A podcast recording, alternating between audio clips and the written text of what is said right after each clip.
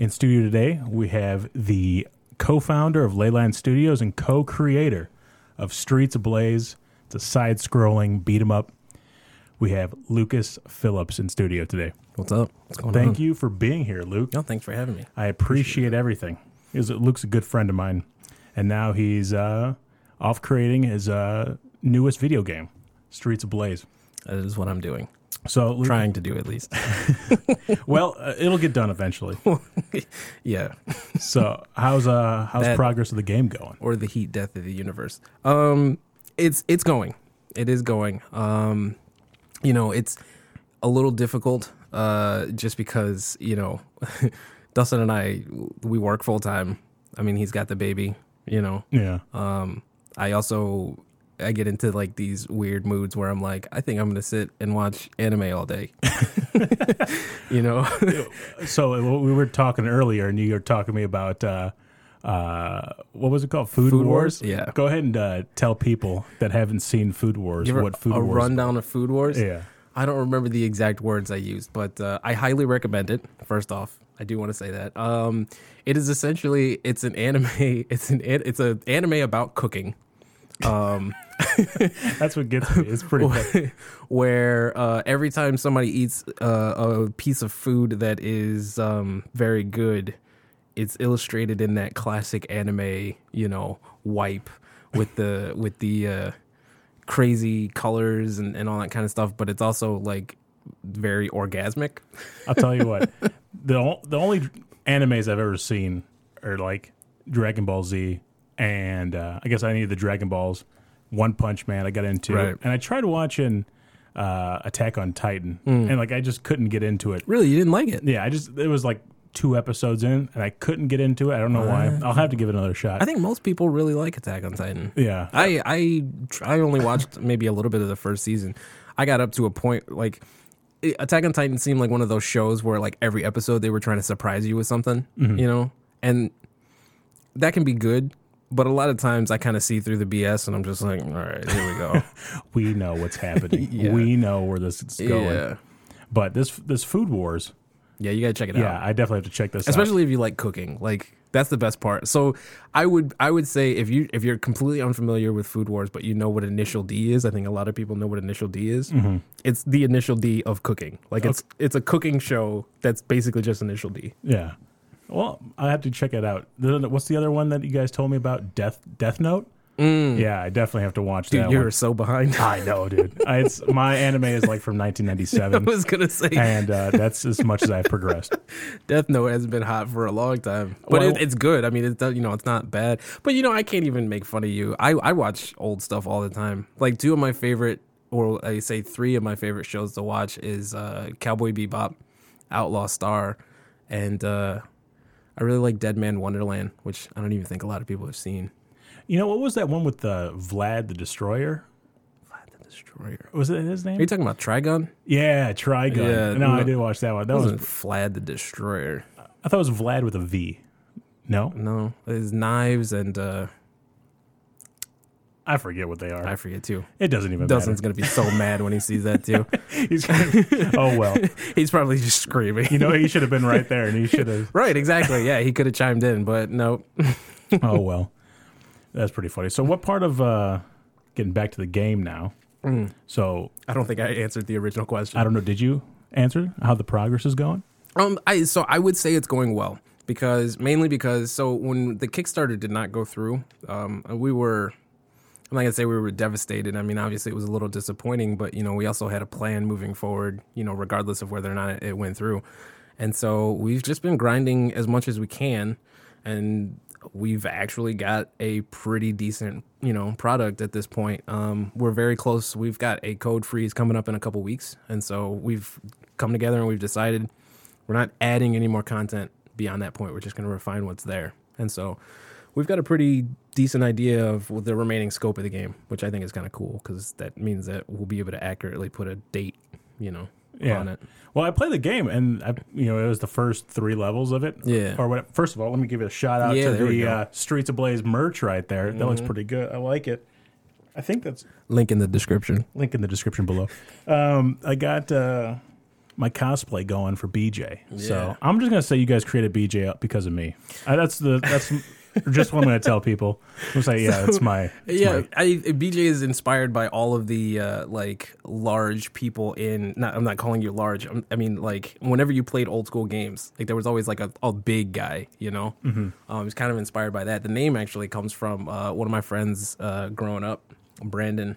Yeah, and that's that's actually cool as an allusion to me, and BJ is an allusion to him. Ah, okay. yeah. Okay. What it- about uh, uh, uh, hazmat?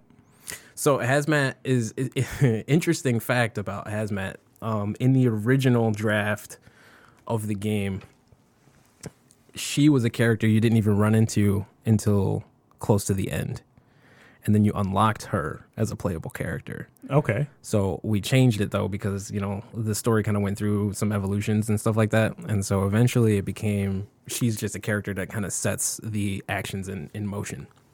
So in the full game, she's gonna be available from the get go. Yeah, yeah, Those are the three characters you play as from all. You know, they're available from the get go. So when you develop this stuff, is it like what do you think it was like harder than you expected to develop, and like something that was easier than you expected, or was it all like new to you? Well, it was all it was all new to me. Um, if you see early footage of the game, like I was learning how to program um, and develop in Unreal when I created the prototype, and so a lot of there's a lot of latent code. If if a uh, let me just put it this way, if a programmer looks at the core of this game, they're going to be absolutely disgusted. Okay. It's that bad, huh? Yeah, it's terrible. Like I've never been I, I wouldn't consider myself a great programmer. Um, I've always considered myself a better artist than programmer, but uh, I think one of the difficult things about the most difficult things for me about the game is there are always things that I'm like, oh, this would be really cool. I really want to do that, but it would probably take me, like just me, a year or two years to do it. You know, like I started off drawing the characters, you know, the original drawings of the characters I did. And then I was like, okay, I got to make them look better. I got to make them, you know. But then I was like, if I spend a year doing that and don't actually, you know, program the game or start making the game or figuring out how all that stuff's going to work, it's never going to get done. Yeah, you, You can't keep doing the concept art and then still doing that for a year into the game.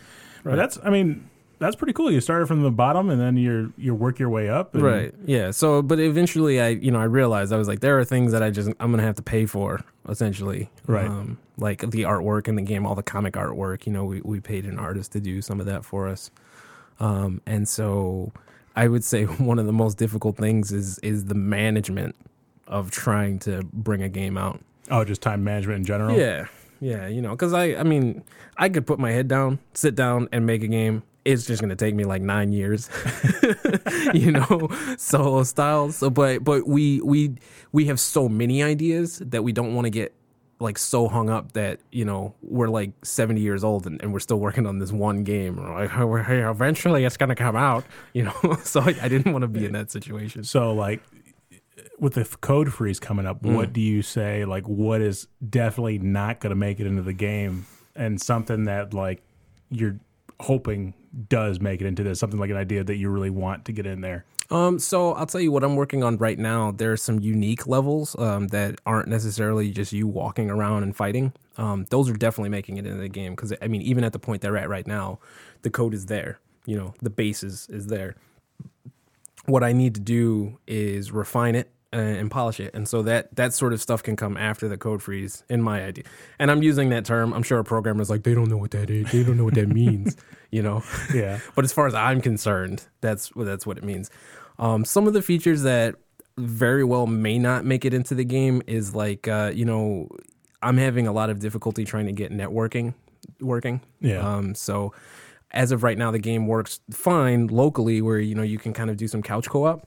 But trying to get it to where you can play online with somebody, or you know, kind of uh, look for servers and stuff like that, I don't think it's gonna make it in there. Yeah, which which is fine because you know we don't really have games right now that have a lot of couch co-op. Right, right a lot right. of the stuff right now is oh, you buy the copy of the game, I'll buy a copy of the game, and then we'll play online. Exactly. And that's I remember growing up and playing GoldenEye and you know Right. Mario Kart and everything, just sitting down with a group of friends. Right. Well, So- especially when like somebody you knew had the game and you didn't, because I don't know about anybody else, but like I didn't get every game I wanted when I Oh, was young. I remember getting uh, going to my buddy's house and playing Tony Hawk Pro Skater. Right. You know, just because Yeah. that was right. My Yeah. cousin had uh, 1080 snowboarding and stuff oh like God, that. 1080 was so Oh, good. God, I love 1080 Yeah, but like uh, I I growing up, I didn't have Sega. Uh, My Okay. my family was like strictly Nintendo. They're like, if it's not Nintendo, you're not getting it, you know. and so I don't. Know maybe that's where my brand loyalty comes from nowadays. I I have no idea. But uh, so I had a lot of friends that had Sega consoles, you know, and so like Streets of Rage, which is one of the major inspirations for the game, I didn't have that, you know. But when I wanted to play that game, I'm like, oh, you know, we gotta. I gotta go to Brandon's house, you know, because I gotta play me some Streets of Rage right now. You know what I mean? So Yeah. Uh, it was it's definitely a different time because I, I think it's fun to go to a friend's house and play games, you know. But like you're right, I think most people would probably just play online nowadays. Yeah, that's it's definitely a lost art form. Sitting there playing, you know, co-op with a buddy. Yeah. yeah, I mean, like you said, NBA Jam. Oh I would sit there and go to my buddy Bobby's house, and we would play NBA Jam with the Bulls. yes, Scottie Pippen, Horace Grant. We would just tear it up yes, and unlock all these modes and everything. And I was just dude, like that. It's all about the Seattle SuperSonics oh man. with Oh. shrimp. Oh my god. I forgot you don't you didn't you didn't grow up in Chicago, so no, I I did not. and it shows. It definitely shows. So aside from the game itself, Hmm. like what do you think is like the most difficult part of creating something? You know, like is it just coming up with the concept? Is it No, dude, con- con- concepting for me and even for Dustin, like even concepting together, I think that's the easiest thing in the world. You know, like if you put us in a room together and like put a gun to our heads and was like, come up with an idea for you know something completely random in five minutes, I, I you know I'm confident we could do that. But if you were like, uh, start a social media campaign that you know gains a thousand followers in two months' time, I'd be like, oh, just shoot me, because that would be less painful. You know, uh, I think the the hardest thing for me, and uh, I can't speak for Dustin, but yeah, the hardest thing for me is just the business aspect of it. Um, and that's really only difficult because of the nature of business nowadays where it's it's all social media driven you know right? and it's not like i'm inept at it i'm i'm young i'm hip. You know i know i know what the cool kids are doing now but i just i i don't have the brain space for it you know? Yeah, um There's only so much so much time in the day for you to sit there and involve yourself in social media accounts going across the board. I mean, even Right. me going on Twitter and Instagram, it, like it, it, it is more time consuming than people give it credit for. and- Right. And I, I I I'm trying to be better at it by, you know, kind of sectioning off time to, to spend on it, you know. The problem is is I spend so long and so much time not thinking about that stuff. And that kind of feels good. Yeah. You know? No, I definitely understand that. Like I'll go I'll, I'll leave my phone in my kitchen and go to my garage and like start working on, you know, one of my cars and I'm like this is nice, you Yeah. know. And then I, I realize I'm like, oh, I don't have my phone. But that panic subsides like almost immediately when I'm like, eh. like my wife is home, you know. If anybody else needs me, uh, Yeah, they can call her or something. They'll you know? figure it out. Yeah, so it's very nice to kind of get away. The problem is, is that's a difficult proposition when you're trying to run a social media driven business. You know, I, I'm not taking, I can't take ads out in the, in the local paper and people will be like, "Oh, this is the game. I, I got to get this game." Yeah. you know what I mean? Like it doesn't work like that. So you you you're a slave to the social media, and it kind of sucks. Yeah. Speaking of which, though, we are going to have to create that com- that commercial Hmm. Oh yeah, absolutely. that we were talking about. Absolutely. Yeah, we were definitely talking about making a retro, like '90s esque style trailer for the game, and I think that'd be awesome. I think it would be super cool. You know- and I have the old camera equipment and all that stuff. So yeah, we should definitely set that up. Film it on cassette. Yeah. I like it. Yeah. Shoulder cam and all. I'm down. We could even rent a, or not rent, but we could go buy some old 98 Tauruses or something. I was gonna say, do you know where you can rent a '98 Taurus? Probably we could find a place. yeah, we no, could I find guarantee you, there, there's there's got to be some laying around somewhere. Oh man. I'm excited. Sorry, we're drinking some 312 right now. So I apologize for the uh the lull in communication right there. so that's I would say you know with the game almost coming out. I well I shouldn't say that because I don't I don't know when the game's coming out. So When? Yeah. So I mean, for those that don't know, the game is avail like it's available now. You can you can purchase it on early access on Steam. Um, one of the things that I've learned recently though is there's a I'm not gonna say a large subsection because I don't know the statistics off the top of my head, but um, there's a pretty large group of people that don't like early access. You Right. know, it's got a bit of a stigma to it. So if you're on Steam and you're like, well, I don't want early access, then you probably won't buy it, right? But the other benefit is if you do want to play the game early and kind of contribute to the feedback loop, you know, where you can say, hey, this game sucks right now. you guys should probably do this, you know, then you can buy it. Yeah. Is there something that like you don't like customer feedback can kind of like push you down? Like if you're you know you're working really hard on this, you work on it for like two years now, I think, right? Yeah. Just about. Yeah, it's been about two and a half years. And if someone comes up to you and say, "Hey, your game's a piece of shit," like does that really like affect you negatively a lot, or do you want to? So I'd be lying if I said no. Um, I think what doesn't hurt is when somebody says, you know, I don't like this aspect of the game, but here's, you know, how you can make it better. Like constructive feedback feels really good because I think it, it kind of shows that somebody actually cares about the game, you know, or they, they care about kind of fine tuning the feedback that they're giving, if that makes any sense Right. Um, it it does hurt though when somebody's just like, "Yep, no, fuck it, don't don't like it, pass," you know, hard Right. pass, game sucks, because I've played a lot of games that where it's just kind of like, "Ooh, this game's not this is not a good game," you Yeah. know. But like, I would never come out and, and tell somebody because there's people involved, you know. Now, granted, there might be some algorithms or something out there pumping out games, you know, that people are just downloading. I'm sure that exists too, but but there's always like there's a human being connected to it. You know, even the worst games I've ever played, there's some aspect of somebody's like heart that kind of went into it, you know, and Right. and to just kind of say, you know, to kind of put that to the side just to kind of get a, a jab out there on the game, it's almost like somebody completely ignoring, you know, the amount of times that you've said, well, I want to do this, but I really need to work on, you know what I mean? Like, so I don't know. Well, I saw that one. Uh, they had that one reviewer on YouTube, and he actually dissected the game. uh, Mm, yeah, what yeah, he yeah. played. Uh, I, I can't remember off the top of my head what his channel was. If you want to Clickist. click us, Yes, Clickist. what did you think of his uh, review of it? Oh, I liked it because, like I said, I mean, you know, he didn't. It's not like he was, uh, you know, had immense praise for the game, but like I said, he he it obviously he thought it was worthwhile enough to make a video. Right. You know, he thought it was worthwhile enough to to make some, uh, you know, con- give constructive feedback, and so. I think even if somebody doesn't like the game, if they're willing to say something about it, that means that you know they care about it enough to you know want to see it become better. You know, when you when somebody really makes you mad and they piss you off, and you're just kind of like, you just kind of you know you don't you don't care. I don't care what you go and do. You know, you can go get in your car and fly to the moon. Like it doesn't matter to me. But if somebody really kind of rubs you the wrong way, but you know you still want to see that person maybe be a better human being, you're like, hey, maybe you should do this. You know, in the future. So. Um, yeah, I can I can definitely appreciate. Not to mention, I mean, anybody talking about the game is beneficial from a marketing standpoint. So Yeah.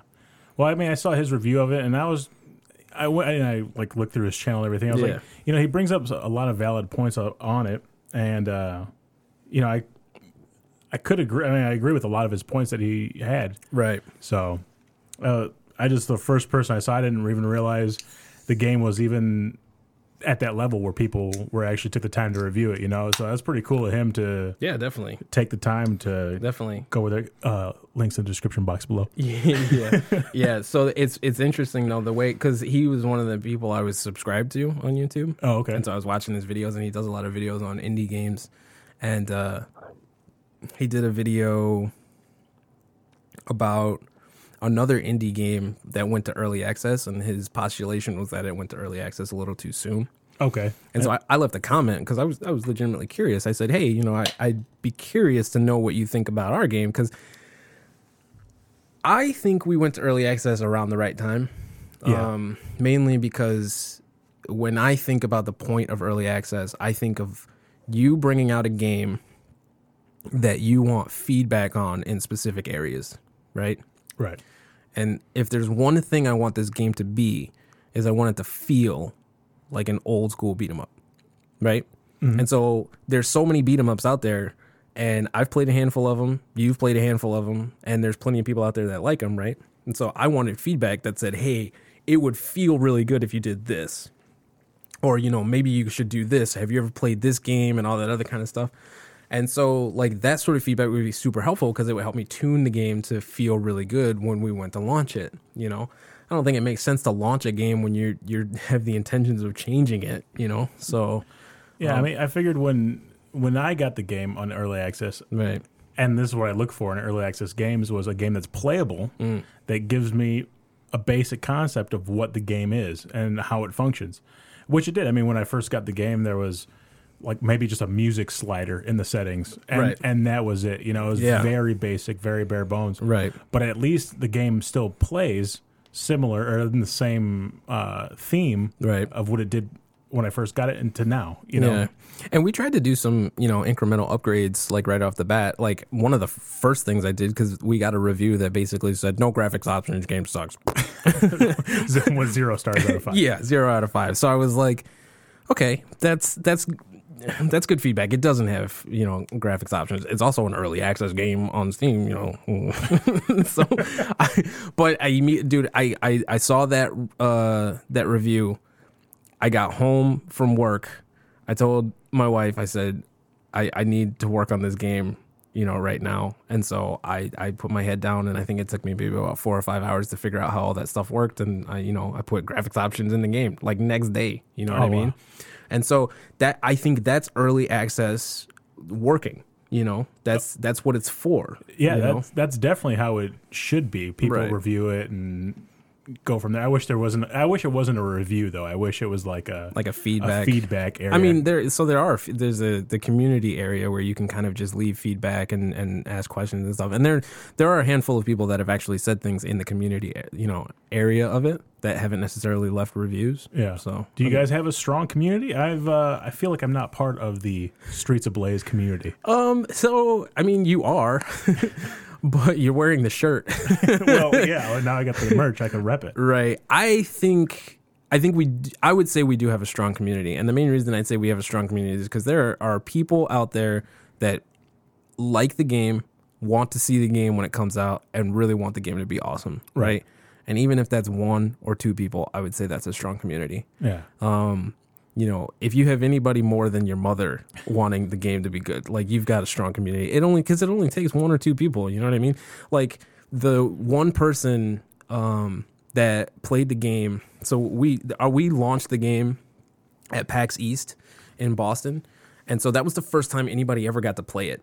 And we built an arcade cabinet, and we brought people in. You know, they could play it, and like watching people play the game and enjoy it as much as they were, even though it was in a rough state, it was amazing. Like that's a feeling I've never had before, you know, where I've I've because I grew up wanting to make video games. I made a video game.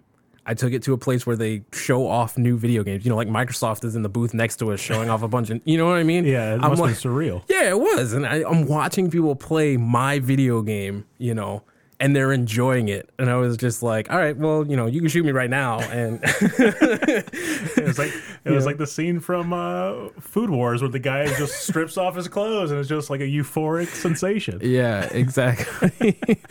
I mean, it's it's it, it is surreal. Um, but yeah, uh, we had some awesome fans. You know, we met some amazing people there. And uh, they follow us on Twitter, and every time we post something on Twitter, they're the first people to like it, and you know, first people to like our YouTube videos and stuff like that. So that's that's awesome. That is definitely cool. That is definitely awesome. I wish I would have gone to PAX East just to see you guys there because how, Mm. Yeah. like, you know, like not a lot of people get to follow their dreams, Right. which is uh, kind of cliche. Oh, follow your dreams. It is, but, but I I mean- mean, you guys actually did there and did, went there and did exactly what you guys set out to do. Right. Are you guys going to any other conventions coming up? So uh, probably not this year, and that's just being realistic. Um, there's a little too much going on as far as like stuff outside of you know trying to make the game. Um, but we are definitely planning on trying to hit some stuff up next year. Um, preferably, I'd I'd love to go to PAX East again. Um, I'd love to go to Boston again, see some of the same people, you know, check them out, and uh, also show off, you know, anything else that you know we're able to come up with um, before the end of the year. So, I would say next year is probably going to be our biggest year as far as um, shows and stuff is concerned. But like this year, I think there's just too much going on. I basically asked for a selfish reason because I have my BJ costume over there. So Oh, I'm just, yeah. I'm just waiting to to go dress up as BJ and, Right. and beat the fuck out of some people. Well, I definitely think it would be really cool to uh, to get uh, the full team. You know, um, I'm sure Dwight wouldn't mind. You know, playing cool, and I could probably get Becky to play hazmat. So we'd have the full team there. Do Full- some. I don't mind. Yeah. That's awesome. Well, not to mention if we're gonna do that for the commercial. only because I want to interject myself as BJ. Like I, I'm called it. So dibs on BJ. so I'm, I'm sorry, Dustin. Sorry, Steve. I, I got BJ. So, Perfectly all right with me. and if not, I'll just beat him up. You know, it's it's funny. Uh, one of the first people to play the game online, um, DJ Winza, we uh, we watched his stream. One of the first things he says when he gets into the game, and he's like, he's looking through the characters. He's like, "Okay, cool, all right, all right, hazmat, okay, all right, BJ. Ooh, that's an unfortunate name." Like, I thought that was pretty funny. Did you mean to have that uh, that pun in there No, for BJ? no. I, So you said it stood for Brandon. yeah, it's it's so it, it's literally short for Brandon Jarrett. So Oh. it's like you know, yeah, but uh, that's. You were showing me uh, clips of the game. I don't know if I am allowed to talk about this, yeah, no. but the Go level where I actually saw you develop the game throughout the day, the level of the motorcycle. Oh yeah, yeah, yeah. and that function like just seeing that from like a rough here's a motorcycle and you're just sliding back and forth to like the end of the day where you're actually weaving in and out of Right. traffic and like next to each other uh, that was amazing just to see that in like an eight hour period it Right. wasn't even that long Yeah. so which brings me to my question of Mm. what is your like your favorite mechanic of the game Ooh, that's a really good question. Um, I would have to say my favorite mechanic that I've built into the game is the uh, the kill cam. okay So like uh, when it's it's set up with a random chance, right? So every person you kill in the game has like I don't know the exact number off the top of my head, maybe like a twenty or fifty percent chance of triggering the kill cam. Um, bosses have a one hundred percent chance of doing it, and so I really like it because the way I programmed it, it's completely modular. Okay And so like every time every time we're so gassy. every time I add a new enemy, you know, it's just a slider. I can say this enemy has a chance, a 20% chance of triggering the kill cam, a 40% chance, 60% chance. Now that's every enemy that gets dragged into the level, you know. And so for an enemy that is in front of like a breakable container or something, I can give it a 100% chance of Gotcha. triggering the kill cam if it's a cool angle or something like that. Um, the reason I really like it though is because it was the first time I'd ever had one of those happy accidents that people talk about when they talk about developing stuff. I don't know if you know what that is. no but i i, I could kind of picture yeah, put it together, Yeah. right? So uh, I programmed it so that it did that. And basically, the way it works is uh, it just motion tweens between a special camera that's set up called the special camera, and there's three different versions of it, so three different camera angles, um, and they're spawned uh, on on runtime. And so essentially, what happens is you kill an enemy, it goes from the regular camera to the special camera or the the kill camera, and then it fades into it, right? But when you have two players playing at the same time, since each one of them spawns a, a complete camera system, that means there's two kill camera systems active. Okay. Right. I was playing with two controllers because I have to do that frequently, you know, to test the game, and I didn't have anybody else to play with me. So I'm playing with two controllers, and I was on a groove, man. I had, I had actually gotten really good at fighting with two people. It was amazing. But what happened was I killed two people at the same time with both individual characters, and the kill cam it went into the it like zoomed in on the first dude that died, and he starts flying back, and then it automatically like flew to the other kill cam, and that dude started flying back, and No I, shit. it blew my mind. I was like, I just programmed the greatest thing ever, you know, completely by mistake. Like I, I had I didn't even consider that that was going to be an option. So I would say that's probably my favorite. That is awesome. That is like talk about a beautiful mistake. Right you know, like Yeah. that is great.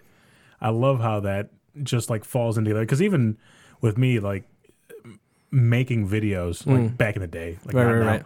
but and and you're just going through and you just catch a groove and then you're just like oh my god and then you just find like that clip like Yep. that perfect clip that fits into this place and you're just like this is hilarious Yeah, yeah, absolutely. is there anything like uh any other levels like that are like that like the motorcycle level that's something that is kind of Unique. out of yeah unique out of left field something like that Um, so we had a lot of stuff planned um, that was going to be like that. The only problem is, is, you know, again, I could add features until the cows come home, you know. Um, but what we really want to focus on is making sure that we have a finished product at the end of the day.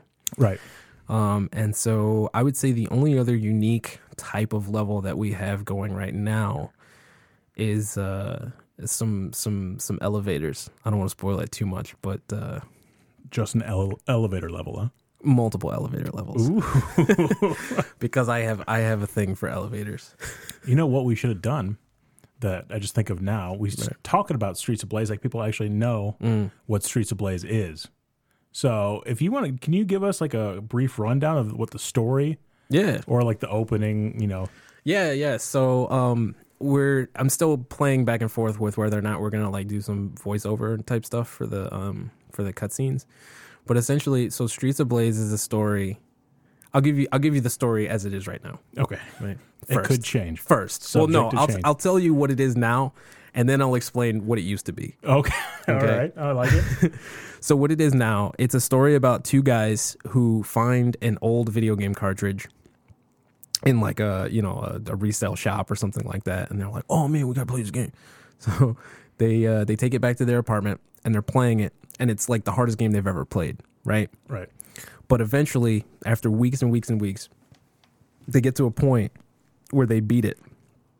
But when they beat it, the enemy in the game, the like the final boss, he starts like the, the console starts shaking and TV like almost like the the ring, you know? He like climbs out of the TV basically and he grabs the cartridge and then he jumps out of the window, you know? okay and then he leaves. And so they're like, well, that was crazy, you know. Yeah. But uh, they're just kind of sitting there. So another few weeks pass, and and this bad guy is like recruiting gang members, and like you know he's he's starting to influence like local politics and all. It just it basically turns their city into an absolute hellhole, Okay. you know. Um, and so they're still not doing anything about it in the time where uh, Lord Blackhorn, he's the name of the the enemy, in the time that he is released from the cartridge, and the time that they actually you know get motivation to do something, what happens is this little girl, she's uh, you know like a middle school student, um, she doesn't like what's happening to her community, and so she puts on a mask and becomes a superhero. okay You know, she doesn't have any superpowers. Like Right. Originally, her superpower was she's super intimidating. i like it I'll explain that in a, in a little bit. But yeah, so she uh, she doesn't have any superpowers, but her superpower is that she cares so much, and she's like, I'm, I'm not just gonna let this dude, you know, come in and, and do anything. But she hears, you know, through the grapevine that that Lord Blackhorn jumped out of this apartment. So she goes there to kind of find, you know, what's going on, and she, you know, she through her own research. Now, obviously, th- what I'm explaining right now is two seconds in the cutscene, but I'm giving you the full the full rundown. Um, yeah, so she does her own like investigation and all this other kind of stuff, and then eventually she finds this apartment where these two guys are just cowered, you know, uh, behind their couch or whatever, and she kicks the door down.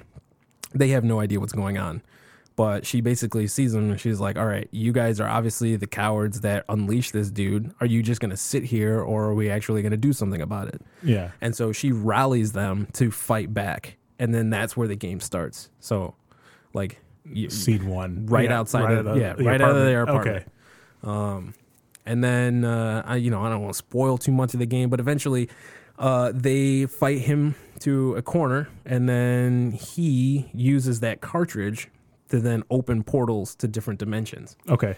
Um, because you know he comes from the the game, and you know, so that's how that's how it kind of works. What was the story originally?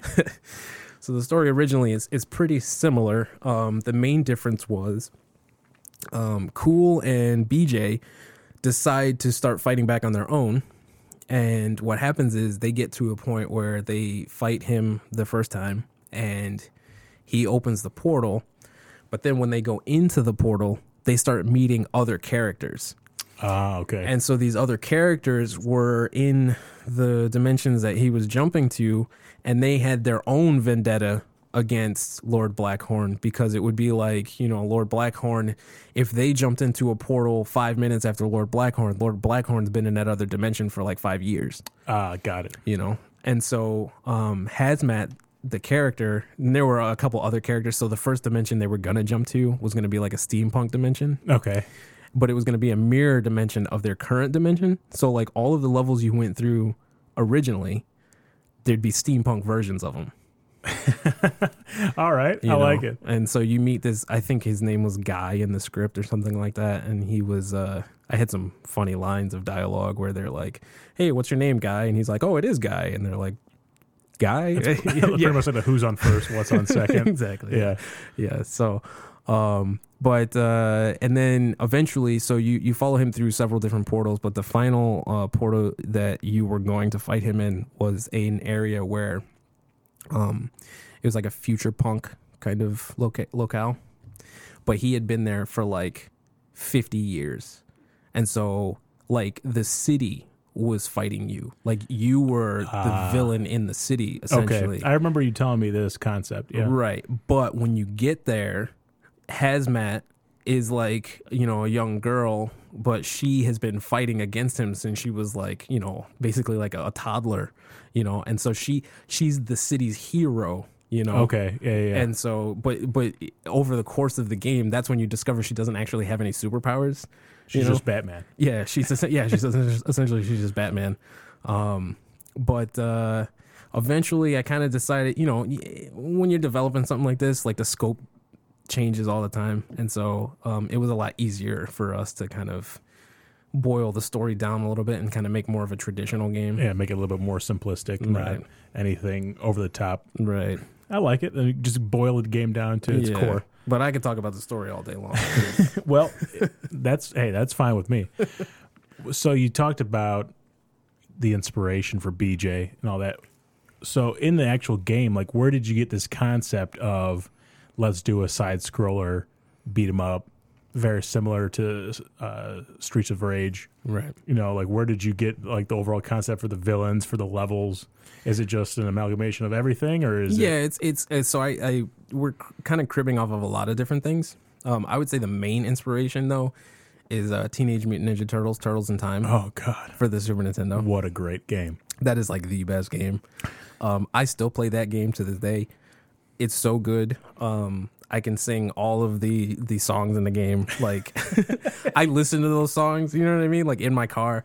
I'm that dude. Um, God, that game is just so good. But anyway, so like if you've played that game, you know one of the main kind of um, story elements in the game is you know they they they're fighting against Shredder all the time, right? And so you you fight all, across a couple streets. You go to the Technodrome, and then in the Technodrome, Shredder's like, "Tonight I down on turtle soup," you know. But Yeah. he's like, you fight him, and then he jumps into a portal, and it takes him to a different. You know, he goes he goes back in time, and I loved the idea of taking a game that plays kind of like Streets of Rage, where you know it's like the streets and the city, and you know you have this like grimy kind of you know area, but eventually you take these characters that that's all they know, and you throw them in some unique scenarios, you know. And so those unique scenarios are kind of inspired by all the different games that I really, you know, beat 'em ups that I really enjoyed, like Golden Axe, you know, Okay, which is super cool. So we've got a level that's kind of like that, you know. Um and and so a lot of it kind of just boils down to uh beat 'em ups are very simple. I don't even, I'm probably explaining that in No. too much depth, but a beat 'em up is essentially just go right and fight. Like there's not really too much to it. No, that is definitely true. That is definitely true. But I mean, even picking up like the items Mm. that, you know, because like I, I played through the level, and then the first time we were going through this warehouse, Yeah. and I'm picking, you know, throughout the entire game, picking up bats, hitting Right. people with them, and then I pick up this green bat, and it goes doink, and I'm just like, what the fuck? The And Nerf so- bat? yeah, and so I just like threw it, Yeah, and so, like stuff like that. It was just So that's the interesting thing. So in the original story, um, and I would say even the, the the the new story because there's no reason to change it. That factory that you're in is supposed to be a toy factory. okay. And so um, the reason it's a t- and like I don't know how eventually somebody's going to make a documentary about this game and all of this is going to come out. It's all going to be on like the Wikipedia page, uh, which is fine. I I definitely applaud that. But anyway, so the reason it's a toy factory is because he is using the cartridge to open these portals. Right. Now, where would he find an old video game console? In a toy factory. Right. So he he go Okay. yeah he goes to the toy. So he's running his whole operation out of this toy factory because the objects he needs to kind of you know the tools and and, and Yeah, whatnot he yeah, needs yeah. to yeah. So that I thought it would be hilarious if like you break open a box in the toy factory and there's all these weapons and stuff in it, but you pick up the weapons and they're Nerf bats. Yeah, that's actually pretty. That's pretty clever. I like know? that a lot. So I, I actually really love the Nerf bat too because it, it, it still knocks people off their feet just like a regular bat does, but it only does one damage. Oh, I could imagine getting hit with a Nerf bat. Pretty it hurts pretty right? bad. Yeah, dude, if you did a full swing Nerf bat on somebody, like it would hurt. You know, Oh, definitely. It's not definitely. gonna be like a lethal blow or anything. Are you now? If you're in the toy factory, Mm. and this, I'm just thinking off the top of my head. Forgive me, but like if you do like a Five Nights at Freddy's bear in the background Mm. as an Easter egg, do you, have you guys been thinking about putting Easter eggs in any of your games? I know like Dustin's a huge Metal Gear fan, Kojima fan. Yeah. Do you think? And I don't know if you want to like spoil any. No, I mean, so there are already some Easter eggs in the game. Um, one of the things that I've discovered I kind of have to do is so I wanted to do this whole elaborate thing where you could find secret levels and there were branching storylines and all this other kind of stuff where you could discover like new combos and new moves and stuff. But realistically, I, a lot of that's just going to inflate the amount of time it takes me to make the game. And so I kind of got rid of some of that. One of the, if you play the game right now, like if you go on Steam and you play the game, there are two secret levels that you can get to. Really? Right. Yeah. So a lot of people haven't discovered them, you know. Now I have to go play the. I have to. We have to do a live stream right now where we're playing. Right. So one of the secret levels is the fight club.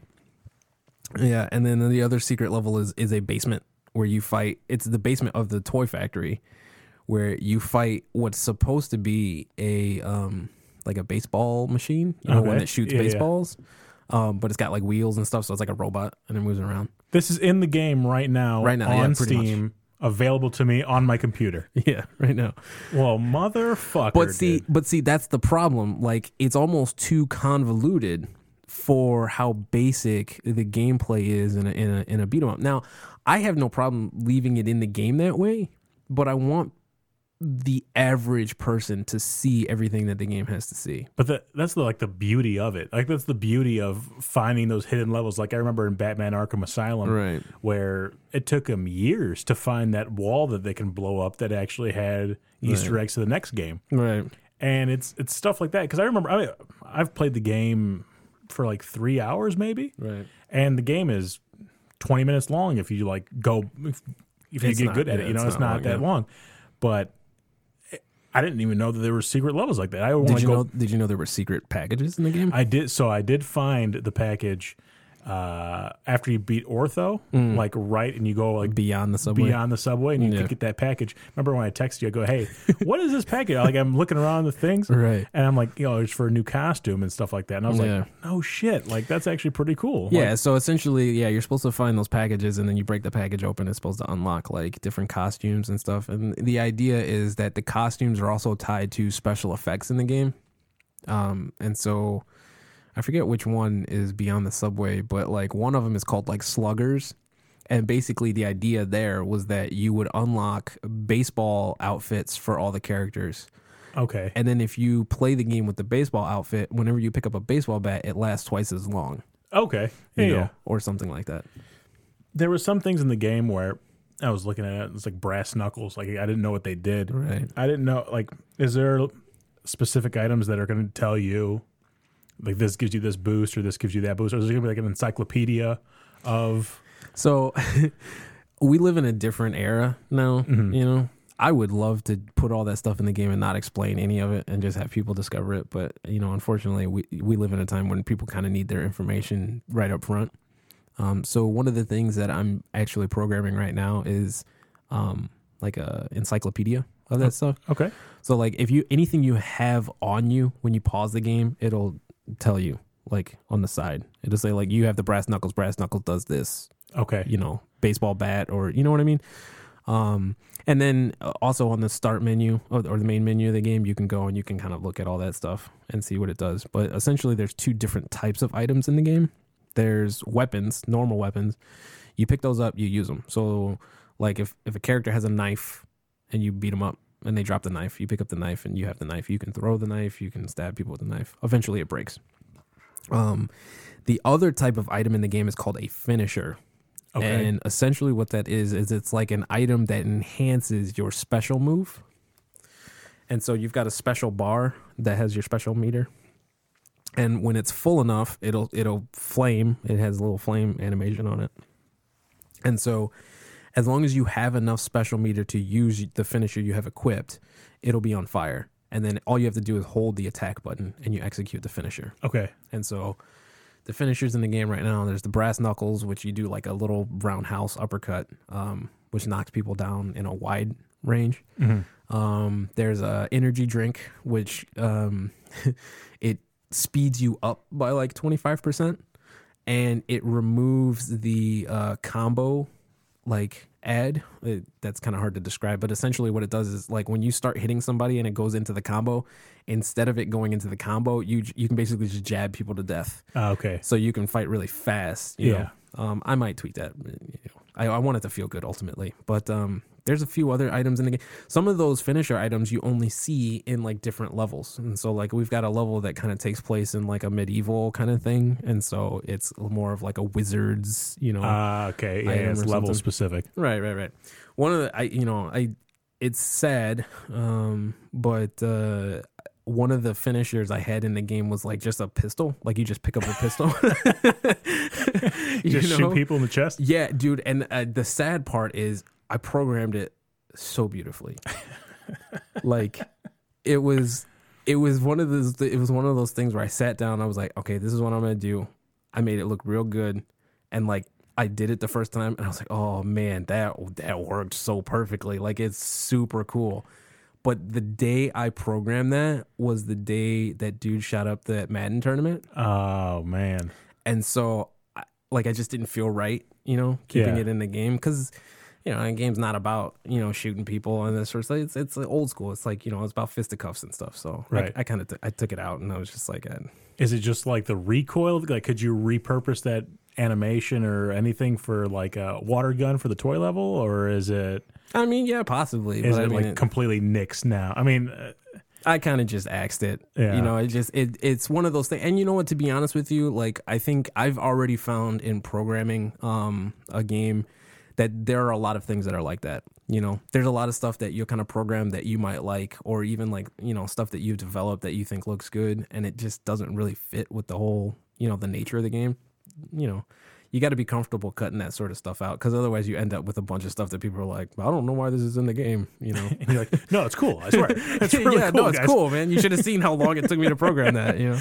Yeah, that's great. Yeah. So you say you you brought up the the soundtrack in Turtles in Time and how you memorized every song. Mm. What's the soundtrack of Streets of Blaze looking like? So it's I like it um, because I found some really really good you know uh, tracks. Like we've purchased some music for the game. The one disappointing thing about the fact that the Kickstarter didn't go through though is because we had a stretch goal for like a collaborative soundtrack, and I've been you know contacted by a lot of uh, musicians who are like, hey, you know, you want to make some music for the game, and I'm like, I would love to make some music for the game, but the second you want that check. Like I can't promise you that. it's gonna bounce. you know, the game is is not making it like you know we're not gonna retire off of the, the money the game's making. It's got to sell a lot more, but. Um, in order for us to get it developed, you know, there are a lot of realities we have to kind of come to. And like I said, I, I'd love to get somebody like Yuzo Koshiro, you know, the person who did the the music for the original Streets of Rage. Like Yeah. he contributed some music to um, the Takedown, you know, which is another beat 'em up that's Mhm. available. Like that's super cool. Yeah. You know, um, I just want him to notice us. like, I just want him to know, like, you know, they created a game that was so influential that, like, 20 years later, you know, some dude's like, I'm gonna make a good game that's just like that, you know, Yeah. and he does it. So, um, but the tracks that I'm super conscious about the fact that I want the music in the game to be awesome. And the main thing I like about the soundtrack in Turtles in Time is how energetic it is. yeah. Like the second you hit a level and it starts playing that music, like you ready to beat. You know, it's it's time to beat some foot soldiers. Like that's that's what we're getting into. You know, so um, I'm really trying very hard to make sure that the energy level is there with the tracks that you know we kind of curate for for the game, but they're not unique. There's there's no music that's uniquely made for the game, unfortunately. Oh, okay. Well, Well, no, you know what? I take that back. I did. I did. I engineered a couple tracks. I think the uh, one of the menu tracks I did. that's pretty. That's awesome, though. I mean, you even did the music, you did the artwork, you did the animations. You got Dustin work on. I mean, this is a game from the ground up, like made by you guys. Like, Right. that's insane. I know. So, uh, like, uh, what's a good way for people to find the game? For people to find you? Um, so I've I've got a pretty good feedback loop going. Um, if you just Google Streets of Blaze, like fingers crossed, all of the search hits should be related to it in some you know way, shape, or form. So uh, you can Google Streets of Blaze. Um, you can I think at Streets of Blaze their Twitter handle. Um, you know uh, at Leyline Studios Twitter handle there. You can Google Leyline Studios too. So like if you can't find the game, you're not trying. um, to Links in the description below. Yeah, exactly. Put the links in the descriptions. I, I'm thinking about getting the link tattooed across my forehead, you know, too. Um, I have some really expensive business cards with that information on there. I might just start, you know, throwing those at people. You know what? You should definitely like find somebody on the street and just be like, "Hey, I'll pay you thousand bucks. You get Leyline tattooed across your forehead." and see what they say because there's bound to be people right. that would do it. Yeah. I don't know if that'd be your clientele. Yeah, I don't know. but you know what? I guarantee you that would spawn some sort of uh, insane bad press article on Kotaku, and then that would be very good marketing for the for the game. Bad press is good press, my friend. Uh, you know, I hate to admit it, but uh, if a thousand people hated the game, that would be fantastic. Is there uh, is there anything else that you guys are working on on the horizon that's something that maybe a project looking forward Mm. after Streets of Blaze that you guys are working on, like concept wise or anything yeah, like that? so a lot of it is just conceptual because you know we don't want to spend any legitimate um, development time working on something that's not Streets of Blaze because we really need that game to come out. Um, the one thing that we are doing is trying to kind of position ourselves so that once the game comes out, we can finish um, some projects that will help the studio make some income. Um, like, and it's not even just strictly video games. Like, uh, we have some asset packs and stuff like that that we're, you know, we've got spreadsheets and stuff like that um, that we're kind of putting together that will help us, uh, you know, make a couple bucks on the side. Because ultimately, um, you know, there is a uh, plateau, uh, if you will, um, more like an asymptote. But yeah, we're getting to the point where uh, if the game don't make some some scratch, you know, got to cl- close down shop. yeah, Lucas gonna be on the other side of the street selling uh, handies to passersby. yeah. But I mean, so th- I mean, but you know what? That's one of the realities of of trying to make a game on the side.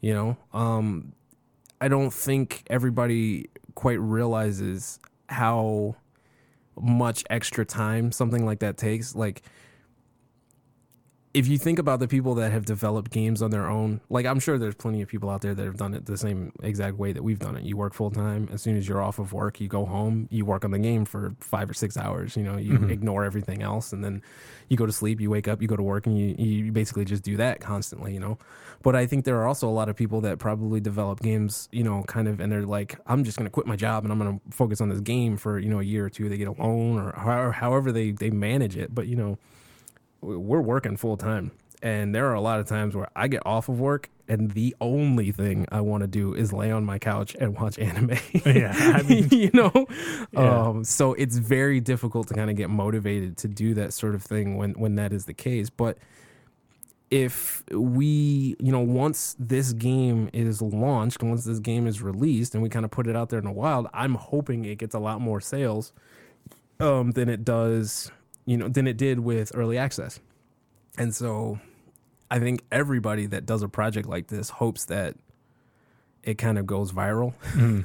yeah, no, I mean it's definitely I don't think that it will. I'm starting to realize though that like I think everybody hopes everything goes viral, you know, because that's just the world we live in nowadays. You know, you Right. hope you get that one article. You know, I only need one person to play the game on YouTube, and then, and then it's, it's all going to come together from there. You know, but uh, we, I don't know. When you start thinking about things realistically, like I, if I just got 50 people playing the game and you know they really enjoy it and they have some good feedback about it, I'd be happy with that. yeah. You know. When uh now that we're uh said the game's out on Steam, it's ready to go. Right. When do you guys have a date set? Say, hey, this is the full release, good to go. You could pick it up on your store shelves on Steam. There we go. So full launch, no. Um, we don't have a date for that, and the re- main reason we don't have a date for that is because we need the code freeze to kind of happen, so that I can determine how much polishing, like you know, how long it's going to take us to do a polish pass on the game. Okay. Well, I'm looking forward to it. I know a lot of people are looking forward to it. I wish you all don't, the best. Don't lie to the people. I am looking forward to it. Now I got I got two levels to go find two fucking side bosses to go destroy. I'm Yeah. excited. I'm excited for you guys. This is going to be Right. great. I have a feeling about it. It's going to be, you know, Well, a I mean, first step it's like- many things to come. I keep telling people too that uh, you know if you like this game or if you like kind of our way of, of doing this sort of thing, I think you'll like our next projects too. Because I mean, you know, every idea we have is awesome. Well, I'm, I'm sure everybody probably thinks that about their ideas, but ours are actually awesome. Oh, I know they are. I I love them. I love all the ideas. Well, uh, thank you for coming into the studio today. yeah, I thanks for having appreciate you guys stopping by. Well, just you. Well, Justin. yeah. He's here in spirit. in spirit, he's there. But I appreciate you I see I by. see a notification on my phone, so it's probably him talking. just leaving voice messages. But if you want to follow Leyline Studios at, at Leyline Studios at Streets of Blaze, at Luke 003, at Alpha D Unit, yes, at Steve Papa. Links in the description. Li- links in the description below. uh, support them, follow them, like this video, dislike this video, subscribe. I'm all for it. ring so the bell. Don't forget to Ring, ring, the, bell. ring that bell because that's what I learned today. Ring the bell. Thanks for coming in, Luke. Why are we so bad at YouTube? I don't know, man. It's great. I'm old. I've been doing this since 2006, but it don't matter because I still Oh. suck at it. well, yeah. All right, guys. Thanks. Thank-